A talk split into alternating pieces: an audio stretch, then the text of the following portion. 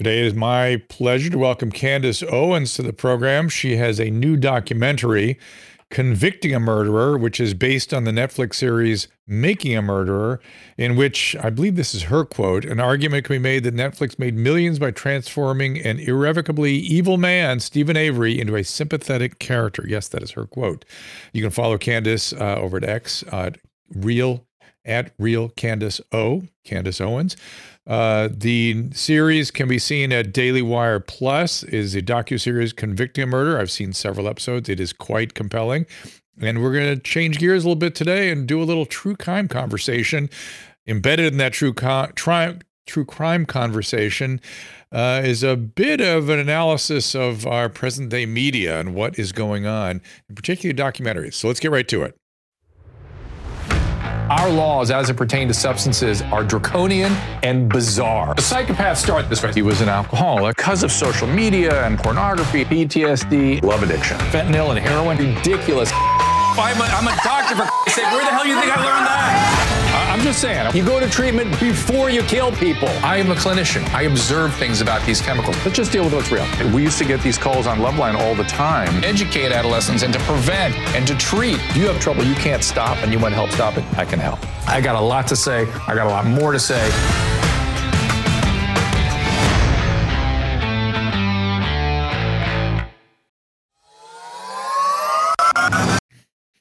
I think everyone knows the next medical crisis could be just around the corner, whether it comes in the form of another pandemic or something much more routine like a tick bite. You and your family need to be prepared. That's where the Wellness Company comes in. You know the Wellness Company. We have their physicians on like Doctor McCullough frequently. The Wellness Company and their doctors are medical professionals you can trust. And their new medical emergency kits are the gold standard when it comes to keeping you safe and healthy. It's really, it's a safety net. It's an insurance policy yeah, absolutely. that you hope you're not going to need, but if you need it, you sure as heck are going to wish you had it if you need it. Be ready for anything. This medical emergency kit contains an assortment of life-saving medications, including ivermectin, Z-Pak. The medical emergency kit provides a guidebook to aid in the safe use of all these life-saving medications. From anthrax to tick bites, to COVID nineteen, the Wellness Company's medical emergency kit is exactly what you need to have on hand to be prepared. Rest assured, knowing that you have emergency antibiotics, antivirals, and antiparasitics on hand to help you and your family stay safe from whatever life throws at you next. Go to D R drew dot com slash T W C. That is D R D R E W dot com forward slash T W C. To get ten percent off today, just click on that link. There are three reasons the central banks are dumping the U S dollar: inflation, deficit spending, and our insurmountable national debt. The fact is, there is one asset that has withstood famine, wars, political and economic upheaval dating back to biblical times: gold. And you can own it in a tax-sheltered retirement account with the help of Birch Gold. That's right, Birch Gold will help you convert an existing I R A or four oh one k, maybe from a previous employer, into an I R A in gold. And the best part, you don't pay a penny out of pocket. Just visit birch gold dot com slash drew for your free info kit. They'll hold your hand through the entire process. Think about this. When currencies fail, gold is a safe haven. How much more time does the dollar have? Birch Gold has an A plus rating with Better Business Bureau and thousands of happy customers. I do not give financial advice, and previous performance is no guarantee of future performance. Visit birch gold dot com slash drew to get your free info kit on gold. That is B-I-R-C-H-G-O-L-D dot com slash D-R-E-W. Quick reminder, tomorrow Doctor Pierre Corey joins us again with uh, Kelly Victory. And next Tuesday, Ed Dowd makes uh, another appearance, and he's always a, a favorite. You guys are very interested in his data, so we'll see what is new with Ed Dowd. It is my privilege, as I said, to welcome Candace Owens today. I think you all know her. If you don't, I don't know where you've been. In addition to being a political commentator, she's host of The Candace Owens Show, author of New York Times bestseller Blackout. You can follow Candace uh, on what used to be Twitter, is now X, at RealCandaceO. And the new docuseries is available at Di- Daily Wire Plus. It is Convicting a Murderer. There's the... Uh, billboard for that. Let's push her book up too, Caleb, if you don't mind. And you can follow Daily Wire, Daily Wire Plus, at Daily Wire Plus on Twitter, Instagram, and Facebook. Please welcome Candace Owens. Candace, welcome. Thank you for having me. It is a privilege. You're coming to us from Nashville? I'm coming from you, to you from Nashville, yes. It's great to be down here in the South. Fantastic. It's uh, you've been living there for a little while. It's got to be Tennessee. I was there last, literally last weekend, and uh, man, it's a very positive place. It's extraordinary, the growth. Uh, things can be different at certain places in this country. You forget when you live in California. Yeah, it really does restore your faith in everything. And it kind of shows you that a lot of us have a microscopic view of what's going on in the country. You know, all of the good stuff I feel like happens in the middle. And yet we seem to be holding a microscope and we're always looking at what's happening in L A and what's happening in New York. And so as someone who came from New York, born in New York, you know, raised in the metropolitan area, to be able to move down south and to see people that reflect the American values that we know, it's been absolutely incredible. And obviously the move for me was inspired by having children, and the whole Daily Wire network moved down here. So um, it's just been, it's just been absolutely wonderful. Part of what you were just saying is what I want to zero in on today a bit, because I'm I'm fascinated by what's been going on in this country and the world recently. One of the areas of fascination, I have several, but one is uh, media and what media has been doing and the distortions of media and, and the crazy um, seeming unanimity of the chorus in so many areas of the media. Uh, COVID was just one big example of some of this. But interestingly, this documentary you've chosen on Making a Murderer is essentially the Netflix documentary that people became uh, galvanized around. Was sort of the early days of uh, it, maybe the beginning middle, the beginning middle of of uh, media distortions. How did you come upon this project? What what did you had you were you a fan of that documentary? Were you worried about documentaries generally? What what got you to do this project? I always say that it makes perfect sense if you have followed me politically and kind of my journey into what I call now an awakening, you know, realizing that much of what I had learned in the school system was a form of systematic brainwashing. You know, the belief that as a Black American, I was suffering, even though if you look around, Black Americans never, in, in any place in the world or any point in human history, have had more opportunity than the Black Ameri- people that are walking in America today, Black people that are walking in America today. And so as I began that political journey into realizing that there was a concerted effort by the culture, the mainstream media, and by the school system to create minds. Um, I've been interested in first examining how I was brainwashed and then kind of enlarging that understanding to the entire world, right? So I'm interested in a mass psychosis. You brought up COVID. Of course, that was a mass psychosis. It's a concerted effort by the media, by the school system, using experts to convince people that everyone was dying and that we were fa- facing another bubonic plague, and it was effective. That fascinates me. I was interested in a mass psychosis when it came to Black Lives Matter, which was my first uh, project that I did with, with the Daily Wire, exploring how people were able to be convinced that George Floyd wasn't just a person who died, unfortunately, um, but was a hero. People were getting baptized at one point where George Floyd, where George Floyd died. They had, uh, basically had christened him. I mean, they had, had turned him into a figure like Jesus Christ. That's really bizarre. And so if you like psychology um, as much as I do, and if you are interested in this period of hype, heightened propaganda and also a cultural battle, battle for minds that we're facing right now, and it naturally leads you into looking at the mainstream media because they are the most potent form of brainwashing that exists today, right?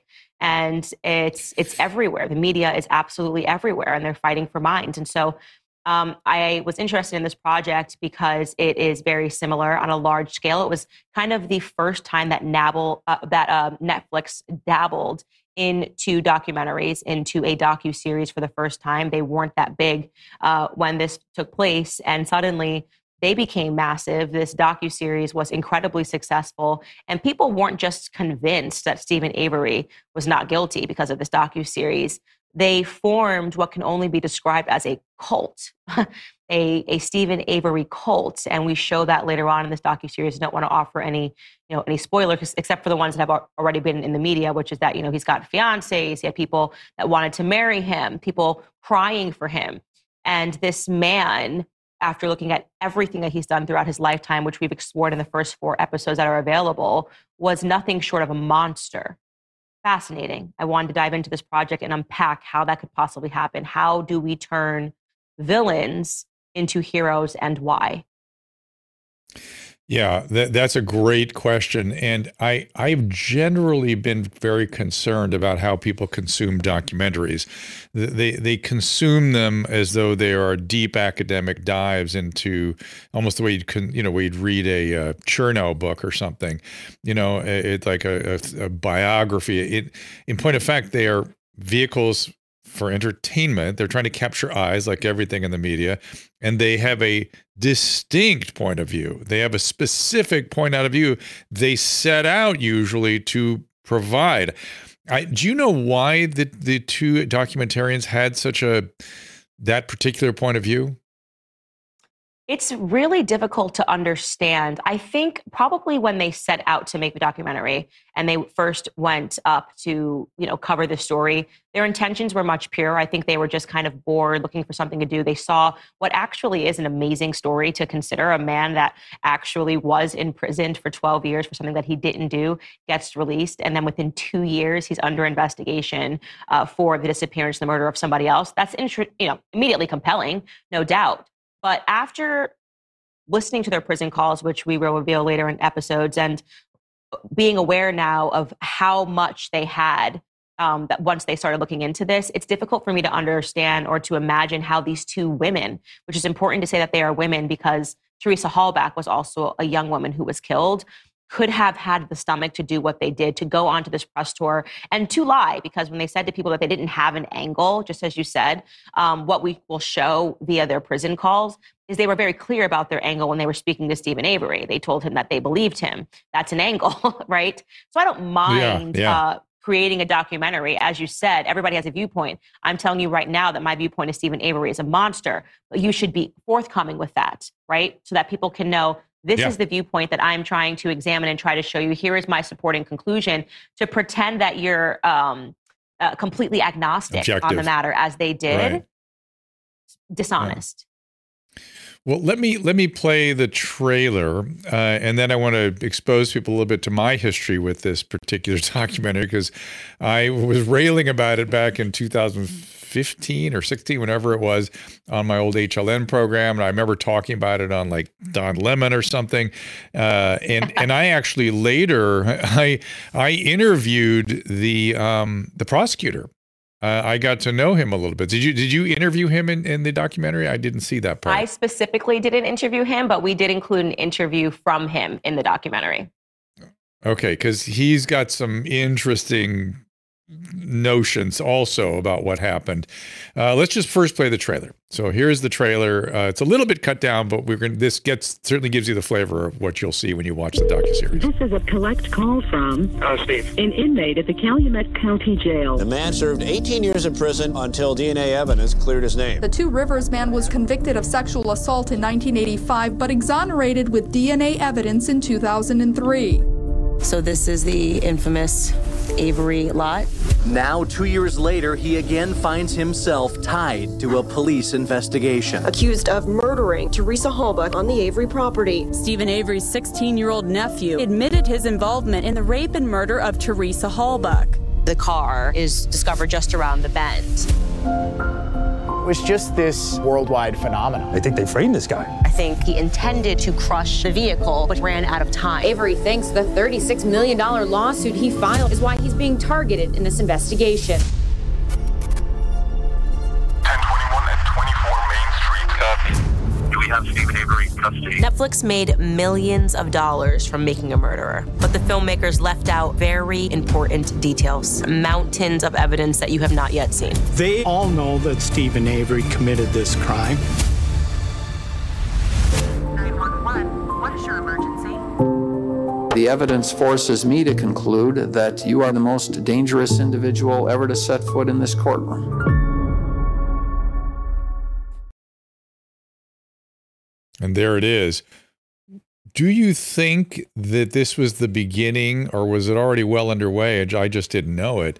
Uh, I, I guess maybe, you know, it was really on the heels of, um, oh, shoot, I, in my aging brain, I'm going to forget the the uh, different names of the players, the the uh, the vigilante that shot the young kid in, I think, Trayvon Martin, Florida. Trayvon Martin. Uh, yeah. That that had happened just around this time, hadn't it? Mm-hmm.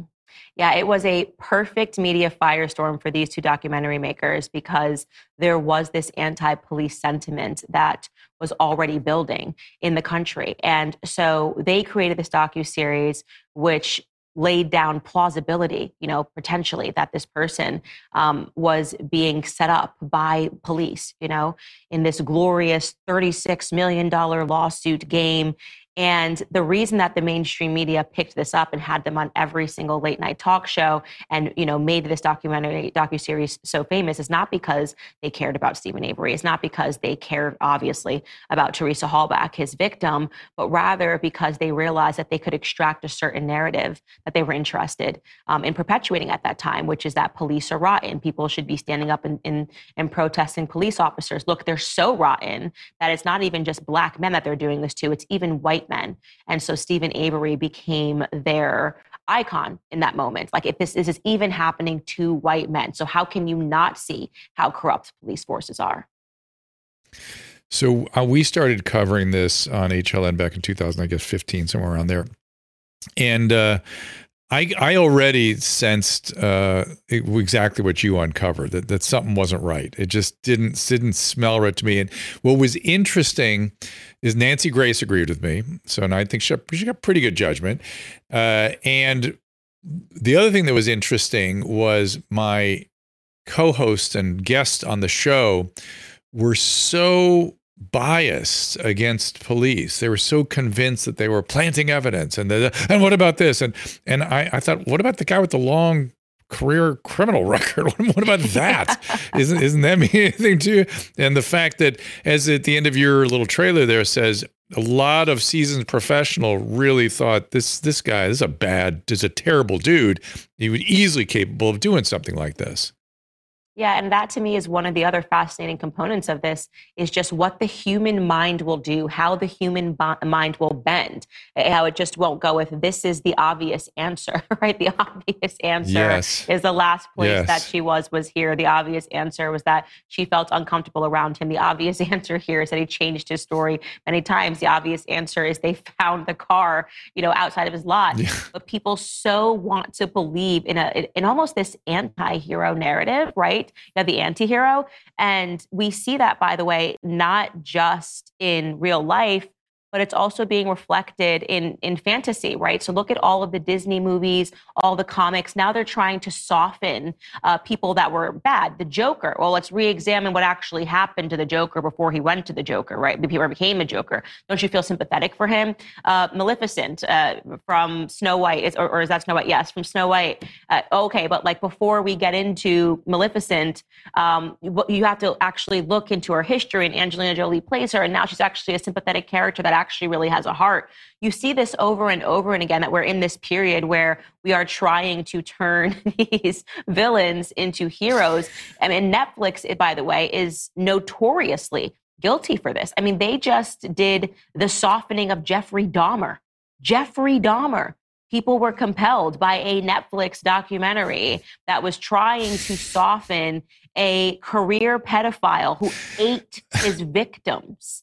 Where are we at in society when we can't just comical. objectively say it, that this person is was completely evil and does not need to be unearthed from the dead and to have his legacy not tainted, but but rather cleaned up by a Netflix docuseries? So Netflix is always engaged um, in this sort of propaganda and rewriting of criminal history. And maybe it's because it's really, of the success it, of Making a Murderer. Maybe it's because of a success well, of Making a Murderer that they y- went, let's just keep doing this. Yeah, I'm sure that's part of it. But but I think there's a cultural, if if the culture wasn't already, you know, into this, didn't have an appetite for it, they wouldn't have this success, right? And I and I'm interested in looking a little bit at the historical sweep of this. Um, before we do though, I, I just want to say, you know, I am, you know, the way I frame these things, you know, I get to shut the door oftentimes and talk to people who've done horrible things. And so I, you know, part of the job of mental health is being able to find sympath- sympathy for or empathy for people that are pretty hard to empathize for. And there are A, situations where you can find empathy, and then B, where people were under the influence of drugs and alcohol and did horrible things. And my position is, when you do horrible things because you're a drug addict and you didn't take care of your drug addiction, you have to take the consequences, period, end of story.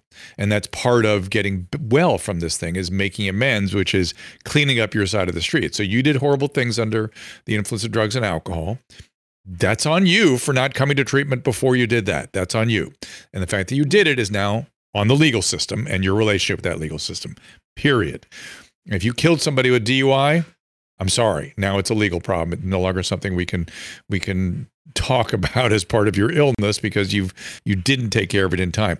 And then three, as you mentioned, uh, there are horrible people. There are people that are reprehensible, that are evil. We we, we know this.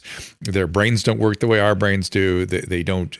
Other people's feelings don't really exist to them. People are there just for their own use, and sometimes even for sadistic uh, enjoyment. And that's exist. Those those things exist. And to try to pretend they don't is uh, erroneous, frankly, and, and yeah. fallacious. But the interesting thing to me about all of this is is the historical sweep. Now, you're would you call yourself a Gen Xer? Is that sort of the, the group you were in, or you're actually millennial? I'm a millennial. You're a millennial. Millennial. So you must have been right at the cusp somewhere, because you don't you don't have any millennial features. but but as such, as such, you'll you'll uh, you'll appreciate this. So when I was an adolescent, we glorified sociopaths. Sociopaths were what we decided were the individuals that we would elevate to on high. I remember we made them student body president. They were the guys who learned to play guitar at fourteen because they were depressed and couldn't get on socially. And that magically, these were the guys in rock bands uh, who then acted out horribly. And we still haven't reconciled that. No one, there's a good next good documentary for me, the horrible behavior of rock bands in the seventies. Um, but we elevated them to a status. Uh, in fact, Jan Wenner just got in trouble for writing a book about about these guys, and and I, I always I always cringe when they they idolize these these uh, musicians as great philosophers. They they were they were a lot of them, not all of them, but a lot of them were sociopaths, and we elevated them. Then we sort of moved into, I don't know, elevating narcissistic sociopaths. It sort of seemed like we were sort of more in that zone.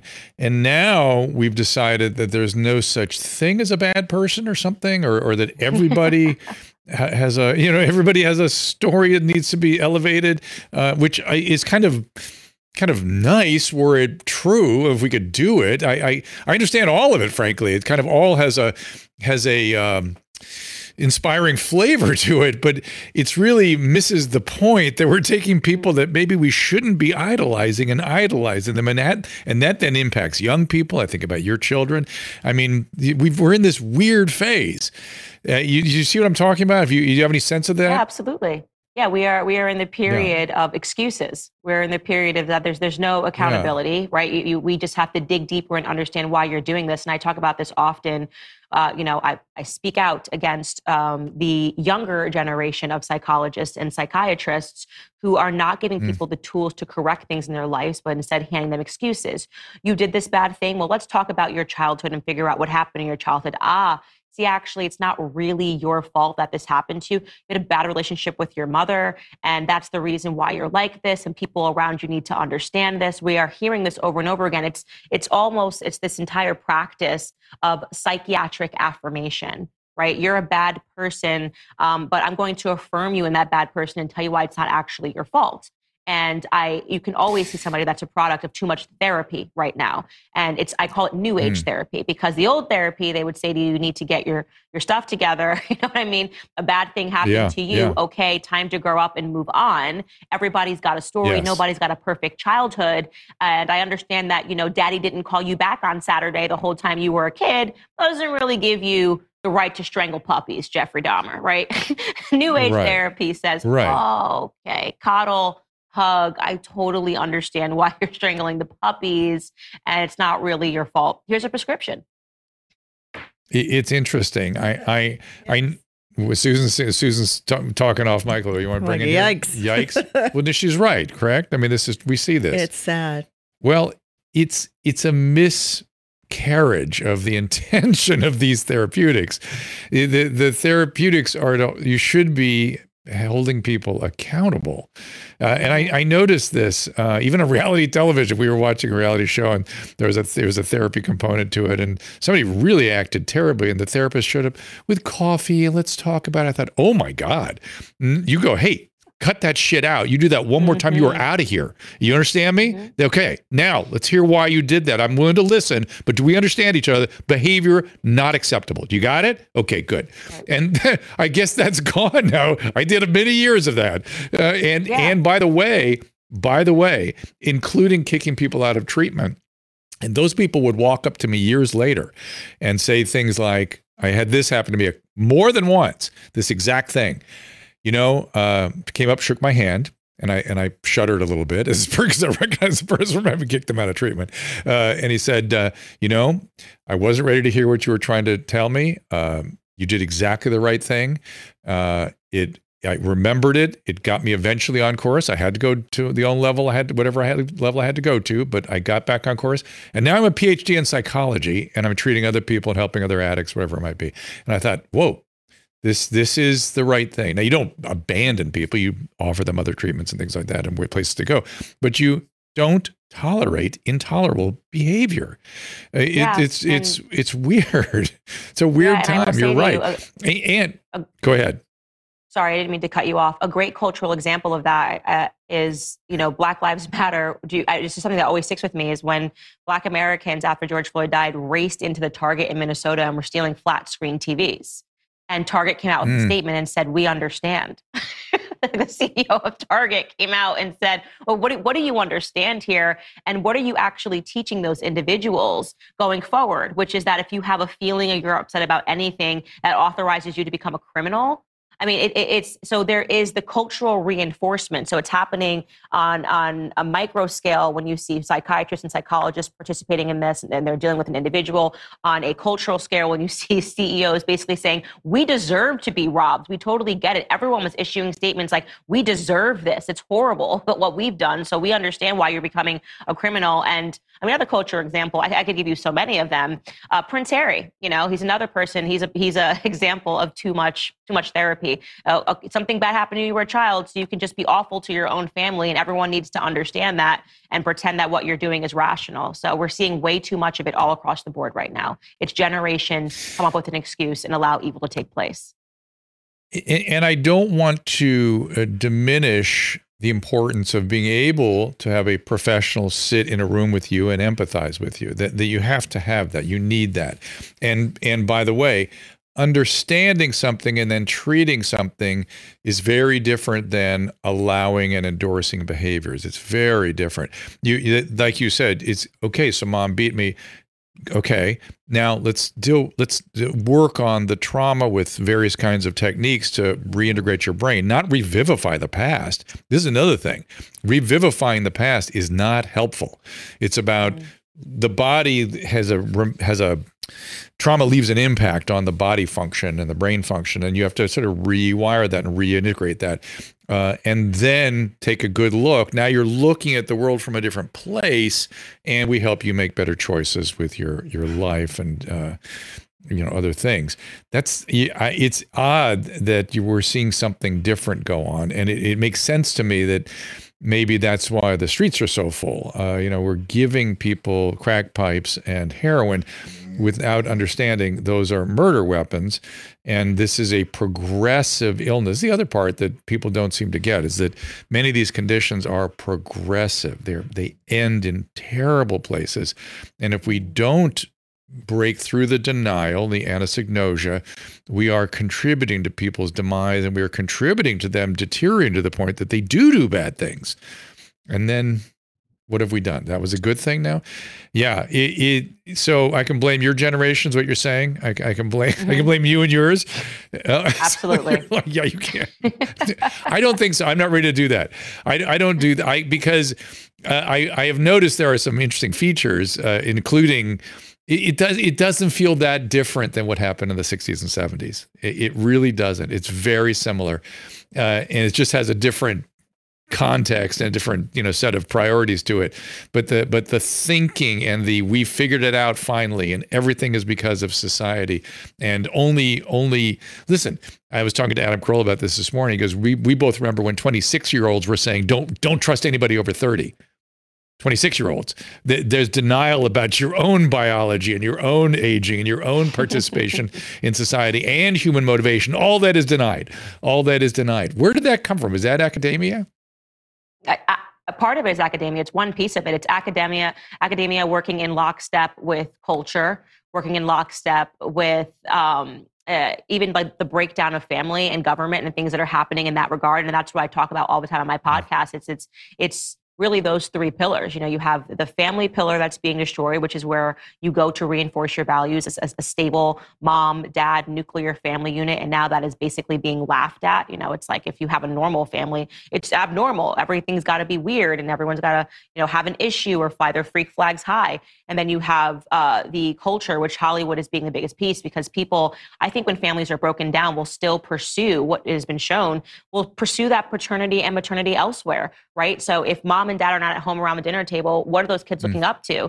And that becomes cultural figures. They're looking up to, well, what is Taylor Swift saying that I should be supporting? What is Beyonce saying that I should be supporting? And this is why there's such a stranglehold, I think, in Hollywood to enforce the same ideas over and over again. If you step outside of the bounds of what they say is acceptable, you know, they come after you. You know, that's the truth. It's Hollywood is very much well, a it, cult. Cult comes from the word yeah. culture.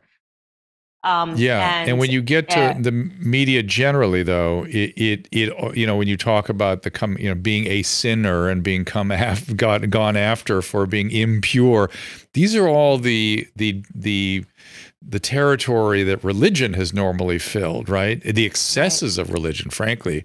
So when we don't have some of the beneficial aspects of religion and religious communities and something outside of ourselves, which is a very important concept, we fill with the, these other teams and these other talismans and these other uh, uh, sort of uh, purification processes where we go after yeah, others.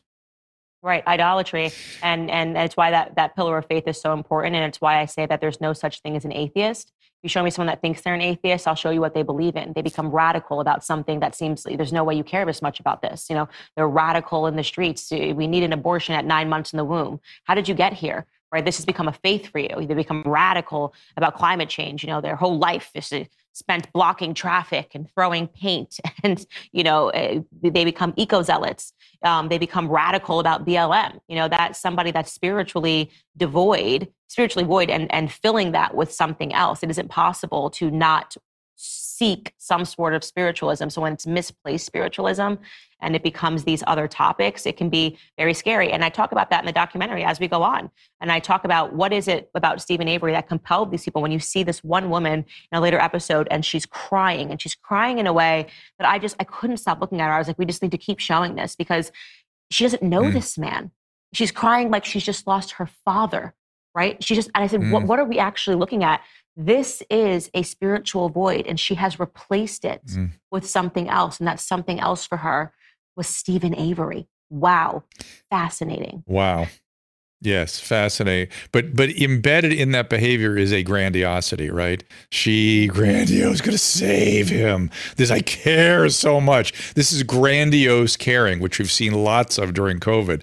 Grandiose, which is the opposite of humility and the opposite of putting your faith in something higher than yourself, whatever that is for you, I don't care. Uh, th- this needs to, this is what that's all there for, to, to buffer against some of these tendencies of the human soul uh, that, that uh, towards these excesses. And because I, I've also become obsessed recently with the French Revolution. I was just told yesterday that uh, Clarence, Clarence Thomas lately has been obsessed with this too, because the it, it's different context, different outcomes. You know, there's a lot of differences, but but the language, some of the bi- the psychologies, the, you know, being pure enough, you know, er, the other thing we're starting to see now is everyone ends up in the guillotine. Nobody's pure enough, and they start eating themselves, mm-hmm. which is an inevitable, also a mathematical inevitability of this, these excesses. But uh, it it is interesting how we've gone through these historical moments very much like this. Um, do you have any thoughts about that? Then, we're, then what I would do is I want to take a break. Uh, I, then I want to show you my history with Making a Murderer, and we'll go more into the docuseries. But any thoughts about that historical kind of yeah. sort of cycling of these issues?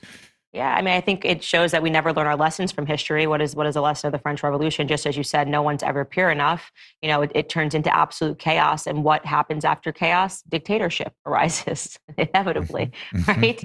And so that's one of the or things monarchies. That we, I was you can have a monarchy too. yeah, yeah, exactly. yeah, exactly. Um, and and so, yes, you are absolutely right. There are lessons from the past that everybody should be exploring.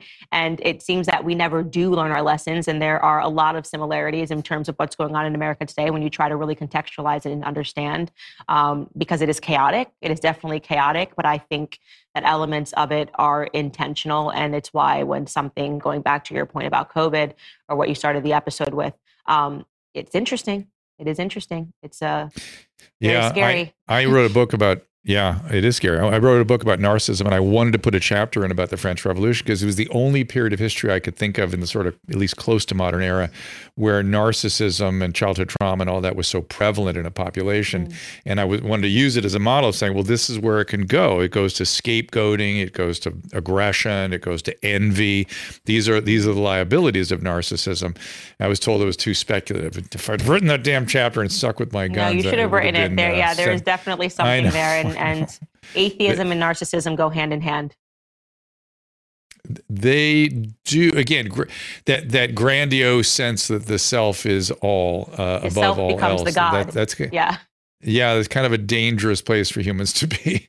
Humility, transcendence; those are much healthier places. Candace Owens, uh, again, you can tell us how they get the docuseries. If like, what are the steps they go through if they want to watch it? Well, first and foremost, if you want to watch the first episode to see if you're even interested, we have it available for free on YouTube. We premiered it on X, and now it's for free on YouTube. It's got millions of views. People are loving it. And then if you love that episode, you can still watch it for free on Daily Wire Plus. So head over to daily wire plus dot com, watch a second episode for free.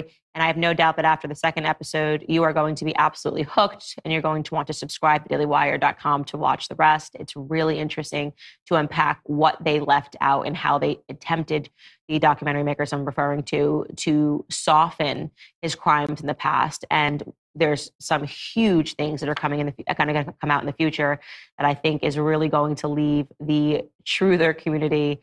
I don't, I don't know what they're going to think. I mean, there's just no way that you can defend Stephen Avery uh, after even more comes out. I'm trying not to give anything away, but yes, daily wire plus dot com is where you can watch it all.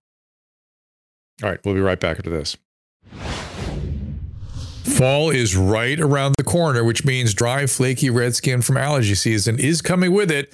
But the best way to take care of your skin is with our skincare secret, Genucel. You don't need to worry about that puffy, tired eye look or those annoying dark spots or even dry, flaky skin, because Genucel skincare has you covered. Susan and I love our Genucel products so much, we want you to try our personally curated skincare bundles.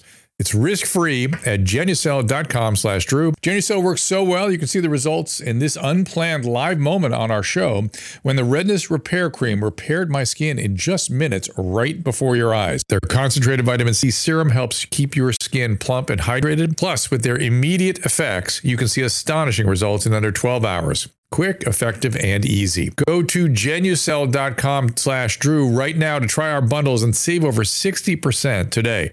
And remember to enroll in Genucel's world-class concierge program for additional savings and free shipping. Don't wait. It's Genucel.com slash Drew, G-E-N-U-C-E-L dot com slash D-R-E-W. I want to share with you a teeth whitening system that goes beyond merely enhancing your smile. Primal Life Organics Real White Teeth Whitening System offers convenience and rapid results without harsh chemicals.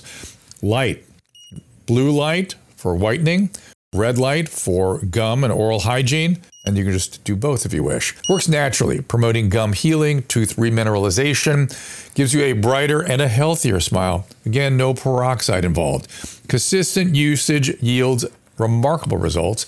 Take this opportunity to transform your smile and at the same time, optimize your oral health. Aim for five times a week for the best outcomes. Discover more about this remarkable teeth whitening system and other products at drdrew.com slash primal today. That again is drdrew.com slash P-R-I-M-A-L. Be sure to use that link for sixty percent off drdrew.com slash P R I M A L. Do it today for sixty percent off. So the new series is Convicting a Murderer. Candace Owens is with us. And Candace, I want to play you the opening of my H L N program back in the day when this was a uh, hot documentary. And uh, you'll hear my thoughts off the top of my head. So here we go. Nancy Grace thinks Stephen Avery guilty. I think Stephen Avery guilty. What? We're continuing the conversation about the documentary Making a Murderer. Thousands of you want him set free. It's the two convicted murderers. It doesn't matter what any of us want, frankly. The jury has spoken. But if you've only seen the Netflix series, you have not seen all the evidence. It's a documentary with a particular point of view, leaving out a lot and only showing you courtroom proceedings and only interviewing the defense. And there wow. it was. And uh, I didn't know. Yeah, I, I was I knew something was wrong. And I didn't know all what you know now, what the what the documentary, your documentary viewers, viewers are going to learn. But I, you know, the one thing that jumped out at me is, was how they vilified the uh, the prosecutor, because he turned out to have been addicted to opiates. Therefore, he was a bad person and everything he was doing was a drug addict. Did you did you know that part of the story, that he was addicted during the case? No, I actually had no idea that he was addicted during the case. You know, I was uh, really focused on unpacking the Avery clan history. There's a reason why I'm calling them yeah. a clan, uh, because yeah. obviously for me, what's interesting when you think of someone who would ever rape and, and stab and shoot somebody is, did what, what were the indications before, right? Because people don't usually start yeah. with something yeah. like that. I mean, even burned her in a fire Correct. pit. It's very Correct. extreme. So there's got to be, to me, yes. I was thinking, what what are the indicators from his past? And there were just so many violent indicators, down from torturing animals uh, to torturing people, to, you know, uh, what he did to his cousin, what he did to his niece, what he did to his own daughter, leaving hickeys on her neck. I mean, it was just, there was so much there that indicated that he's a sexual yeah. deviant and he's violent. And he was already serving, which people did not understand, or at least, you know, wasn't clarified. Part of the sentence that he was serving wasn't just for something that he didn't do, but it was also six years for something that he did do, which was violent and was against yes. a woman. Yes. So it was just incredible yeah. to me. But I actually did not know about that aspect uh, pertaining to the prosecutor being addicted to opiates at the time. Yeah. Yeah. And we're the feminists, by the way, in this particular case. A lot of his horrible behavior was directed towards women, right? Right. And these were two lesbian filmmakers from New York who did this. From New York. I mean, that's even compelling. You're talking about the Me Too people, right? This is like, you're talking about liberal women from New York who made this docuseries, who would, you know, later go on. The next wave of feminism would be the Me Too movement, right? Which is, we should believe every single allegation that comes from a woman. And that's why, as I said, it was especially horrific to realize that it, I felt that Teresa Halbach wasn't just murdered in this life, but she was murdered in the afterlife, and she was murdered in the afterlife by mm. by these two female documentary makers. And it's it's really sad. And what people don't think about often enough is that this is real life. It's not fantasy, right? And so you had celebrities like Alec Baldwin, Chrissy Teigen, all of the usual suspects, Trevor Noah, leading the charge to suggest that this man was innocent, which ultimately led to radical conspiracy theories and led to the family, who were, you know, remarkable. They were dignified. They were a Catholic family, and they really never spoke to the press. But it led to them being harassed mm. with conspiracy theories. So think about having your young daughter with her whole life ahead of her, brutally raped, murdered, burned, stabbed, shot. And then on top of that, the bonus that you get mm. is that Netflix creates a series and makes everybody think you're lying. And people believe that she didn't even die, that she was down in Mexico somewhere. Ugh. That's that's how demented these conspiracy theories got, despite all of the evidence that she was murdered.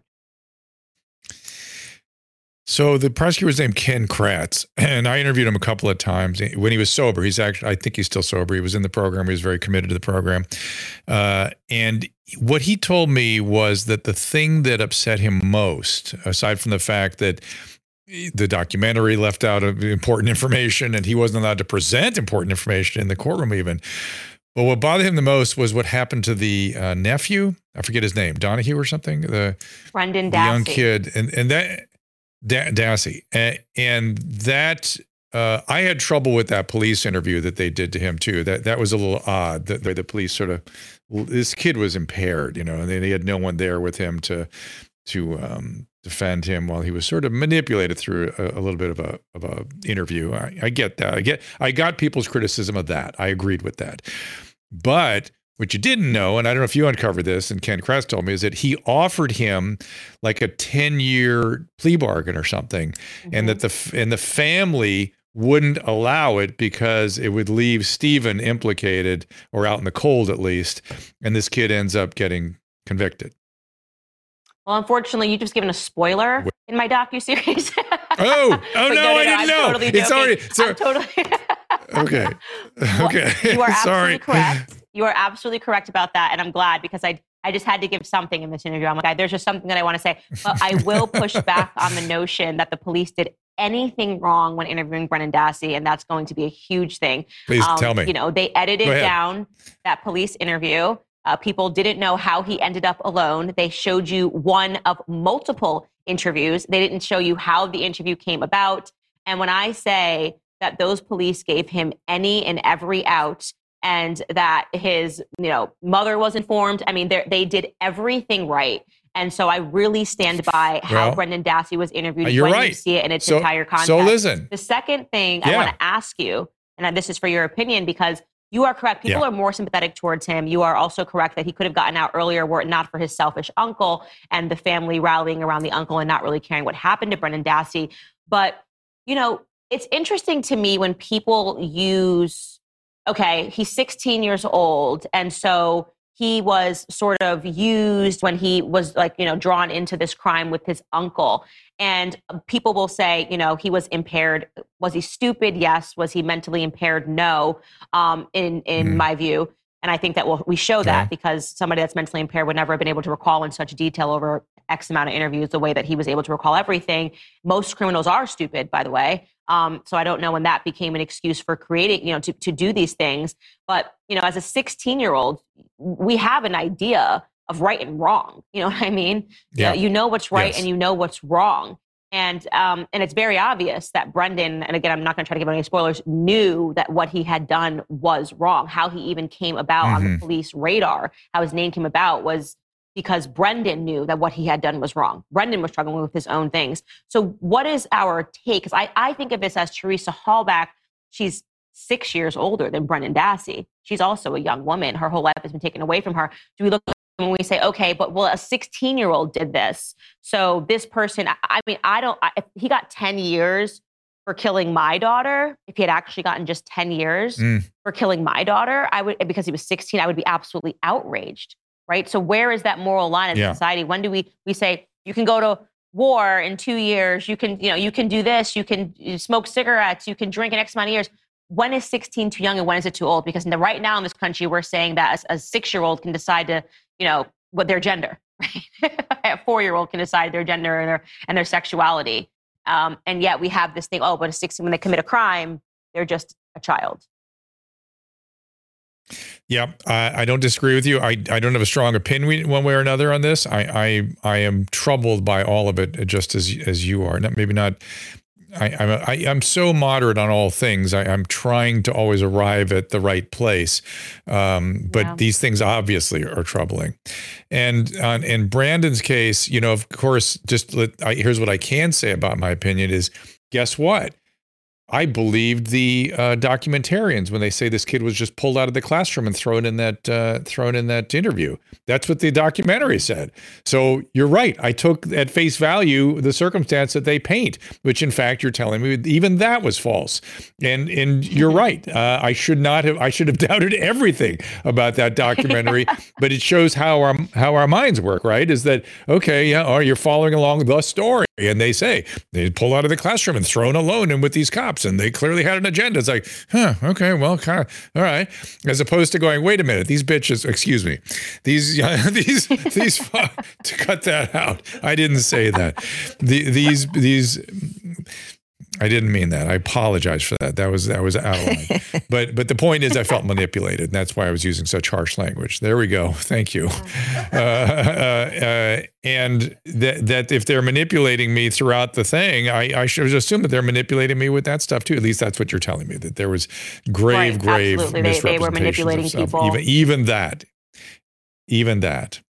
And uh, yeah. I, I really, I should not have said that. I deeply apologize. That was absolutely out of line. And uh, it, it was out of line. Susan, go ahead. You Susan know what, given what they did to Teresa Halbach's legacy, I am, I'm going to say you are forgiven for using that, because I yeah, uh, well, definitely had to stop myself from using stronger language throughout the docuseries when you really understood how much they manipulated people.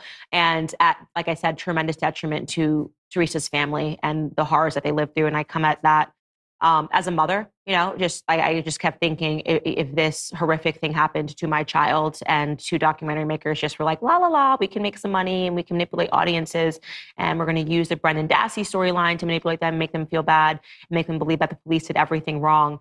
You know, it's it's infuriating. Uh, it's infuriating to examine all of this stuff in the retrospect and realize what they had access to and what they declined uh, to use. And so, yeah, I was I was very... Well, I'm still very upset with these I, documentary makers because they received yes, an Emmy for this.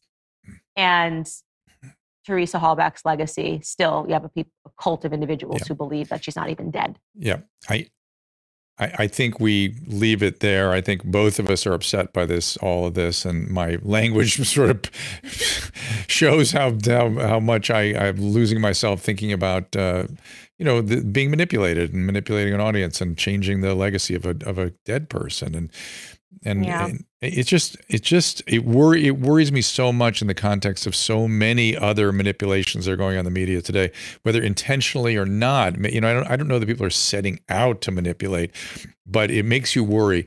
It, it, I pulled up a, a thing here from a book written by somebody named Merlu Juiced. Have you ever heard of that person? Merlu Juiced. I no, Juiced Merlu. Heard of them.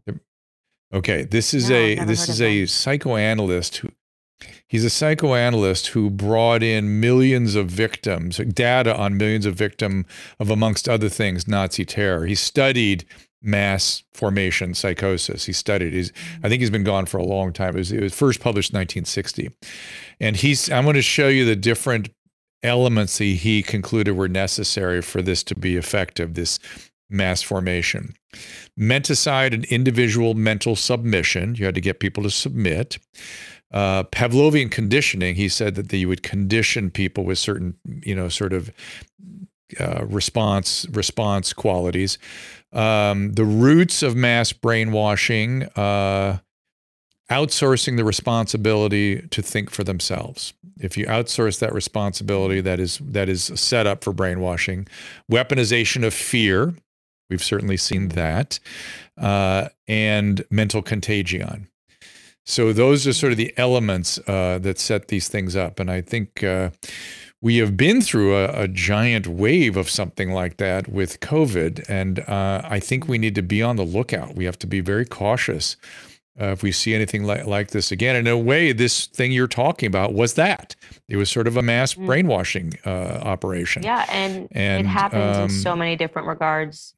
It really does, over and over again, and I am fascinated by it, and you see all of those elements, and I really like the idea of, of outsourcing thinking, because that's what, what really happens when you start saying things like, trust the experts, trust the experts, trust the experts, or don't at all think about, you know, common sense or thinking about your experiences or thinking about what you know about it. Even if you had this illness, you must just outsource your thinking in terms of COVID. And I think with documentary makers, they're outsourcing the thinking and they think, oh, well, it's a documentary. So it, obviously they're, they're committed to telling the truth.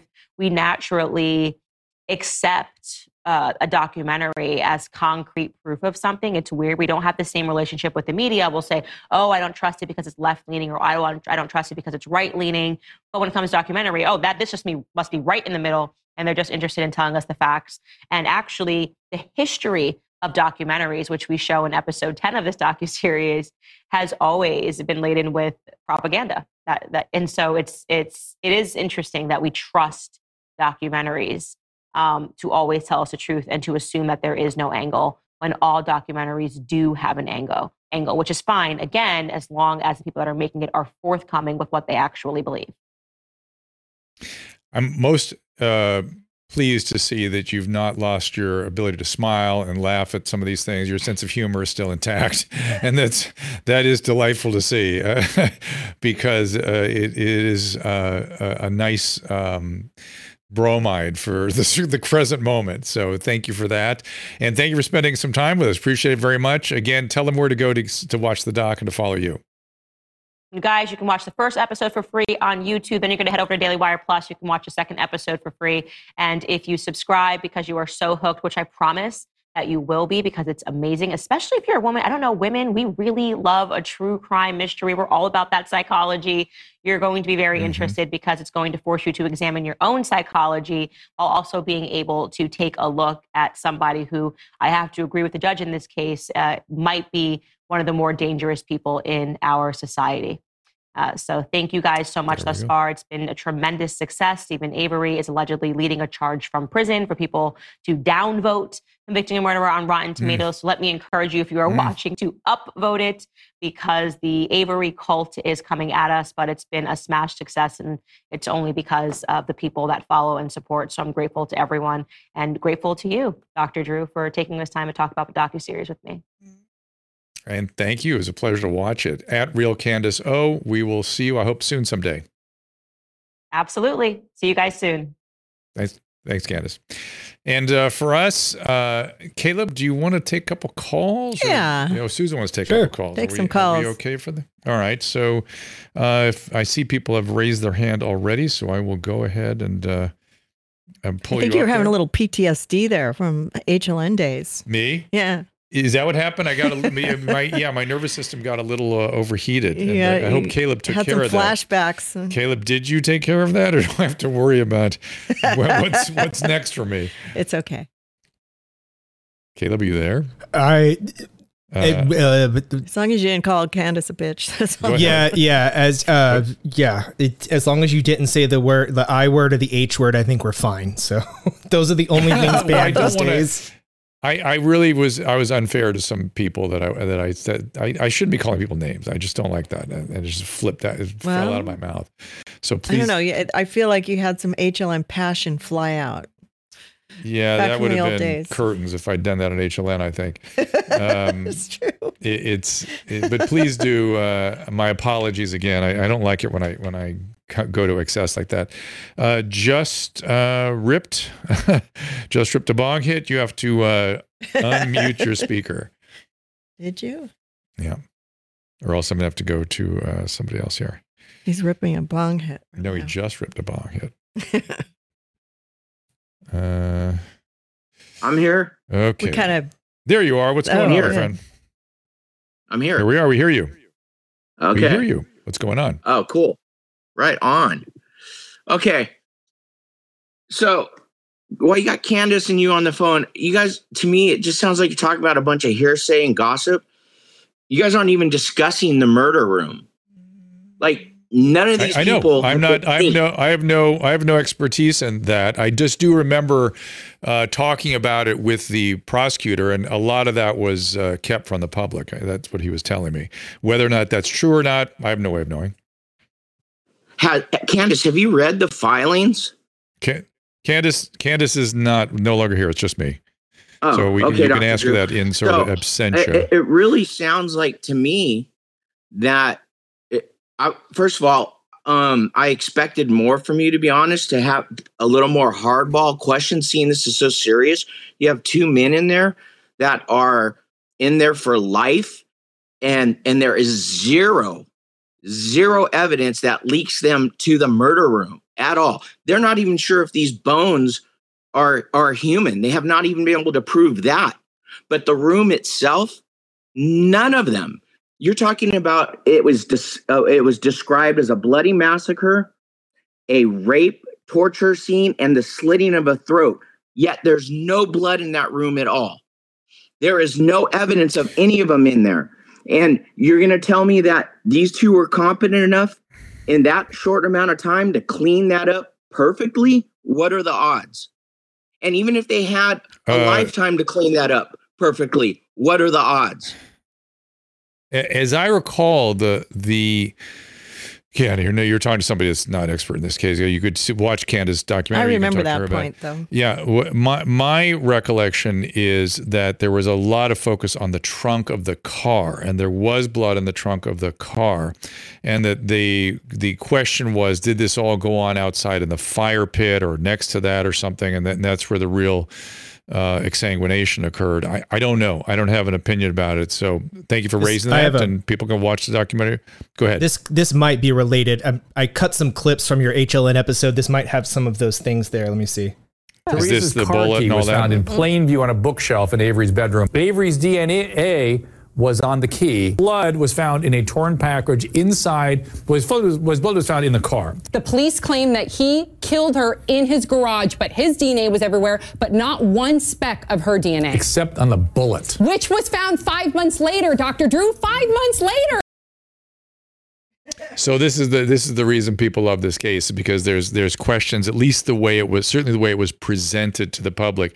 But again, after talking to the prosecutor, he was saying that there was just so much more that than was seen. They didn't release that they, there was for various reasons, you know, court proceedings, whatnot, was not released, and um, yeah, and and I don't know. I'm no expert in this. I'm certainly not a. a I, I don't even like true crime stuff, but but but we, we did cover that back then.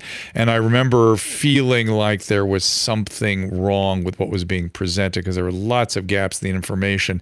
I still uh, am worried that that kid was that was interviewed by the cops was sort of was impaired. I mean, I know Candace said he wasn't impaired. I mean, he knows right from wrong, yes, but he was not sophisticated enough to understand what he was being led through and maybe what the consequences were of what he was doing. Uh, I don't understand why he didn't take the plea bargain, although I guess Candace disagrees that there should have been a plea bargain. Um, you know, do we have, we have to watch the show? Do you have the some of the interview I had with the um, the prosecutor there, Caleb? No. In, Is Unfortunately, that I don't. Available? I don't have that clip yet. I don't have those clips. Okay. I'm not sure if I believe it was right. on on a podcast. I believe that you did, but I, I wasn't able yeah. to get to find the exact clips talking about it. Okay, let's try. Is uh, he on This Life? F N B S. No, I might have come on that also. Yeah, I think he was. Yeah, he, he, this was. I don't think that. I Hello? think this. Uh, Hello, I think this uh, hi there. Hello? Hey, you're on. Hi What's up? Hey, hey there. What's up? Doctor Drew, oh my God, this is crazy. This is this is great really? to hear your voice. I, I used to listen to your your your Loveline show with uh, with Adam Carolla as a, as a kid growing up, and it it was uh, it really uh, planted a lot of seeds that uh, that grew on me, and, and it's stuff that was innate to stuff I was really interested in, stuff you're talking about now, and how just psychology is affecting people, and and uh, especially in this new terrain with uh, social media and mass media itself. Yeah. But yeah, it's really it's really great to hear your voice. Are are you going to be doing this more often, or? We do every Wednesday, Thursday at three o'clock. It's a streaming show that we really? we also push out oh on Twitter Spaces. God. Yeah, yeah, we did for a long time. Yes, yeah. Where you been, brother? We we tend to be we. But we tend to be talking, I, I tend to talk to physicians, and we tend to talk to people that have been silenced. I want to hear what they have to say, just because I figure they have, right. why Why would they, why would people so go out of their way to silence people that have dissenting opinions? I, I've never been in a world where that was the case. Wow. We sort of take on dissenting I, I opinions to try to... I am in that world, my friend, and, and that is that is kind of the shtick of what I'm, what F N B S kind of is. It, you know, it, it's fake news bullshit, but it's also a forward news broadcasting system. And I want to like, I want to like kind of standardize an approach and a scientific way in how we receive information, and and a lot of it has to do with context and sourcing, and these are things that yeah. that are played upon yeah. by medias, and and, yeah. and when you. It de- depending on the medium that you're talking about, it, it's really a different animal, because when you're getting into yep. the social media platforms, then you're talking about algorithmic grooming, kind of, which is what's happening is that certain innate qualities that are in humans, you know, we we're dis- we're predisposed to kind of watching and being attracted to sensationalistic things, violence and, and crime and stuff like that. So I mean, these things are are what attract our attention, are what kind of perpetuate that algorithm, and the medias themselves, they capitalize on that through advertising. And, right. and really, I mean, it, it, it also works in, in that same regard with, uh, with traditional media, where, you know, they, they show us, you know, crimes and, and violence. You, you guys are talking about a case that I haven't even heard of, thank God, because I it, it has no fucking bearing on my life. Like, I, I can't do anything about that, and that type of shit happens all the time around me. Uh, um, yeah. and, Good. I, I don't know. Maybe, well, listen, maybe, maybe I, perhaps I, it, check, sorry, check maybe, out. Maybe it's check out. Maybe it's a bigger issue. I, I, I, I don't, I don't need to like, touch on. Check out. Yeah, sorry. No, it's good. I like it. I was, I was a check. I'd love you to check out Doctor Who dot T V and look at some of the previous interviews we've done and see if they are, you know, opening people's minds, or are they misinformation, or what are we, you know, just by talking to people, are we doing something proper? Seems like, it seems to me that fresh air, sunlight is our only solution. And it certainly mitigates paranoias. People are less paranoid when you give them access to everything. And it sort of makes you, um, it doesn't make you offload your thinking. It makes you do the thinking yourself. Yes, yes. Yeah. Yeah. And, and, and you were kind of slowly kind of, you, you were suggesting and kind of hinting at that when you, when you pointed at the pandemic as, as this kind of cause for what's disassociating us and, and kind of disenfranchising us as a whole kind of thing, because we, we we've been limited from that kind of direct engagement, which is um, definitely screwed with, with uh, humanity and, and our, our motivations. And, uh, and it, it, it just, this is something that is, is kind of known. And the, the, the nefarious part about it is that these entities have enough money and capital to do campaigns to cover up their tracks. And they can always, you know, just kind of stay a little bit ahead of the game. That's why I really, really love and I endorse X, because it is right now, as it is, it is an open ground. And with Elon making it open source, it is very valuable. And he seems very inclined to listening to what people have to say. So I can't speak for what's going to happen about, with it, but it is probably like the best chance we have right now in the West, at least, for um, attacking this big problem, because there's enough, uh, yeah.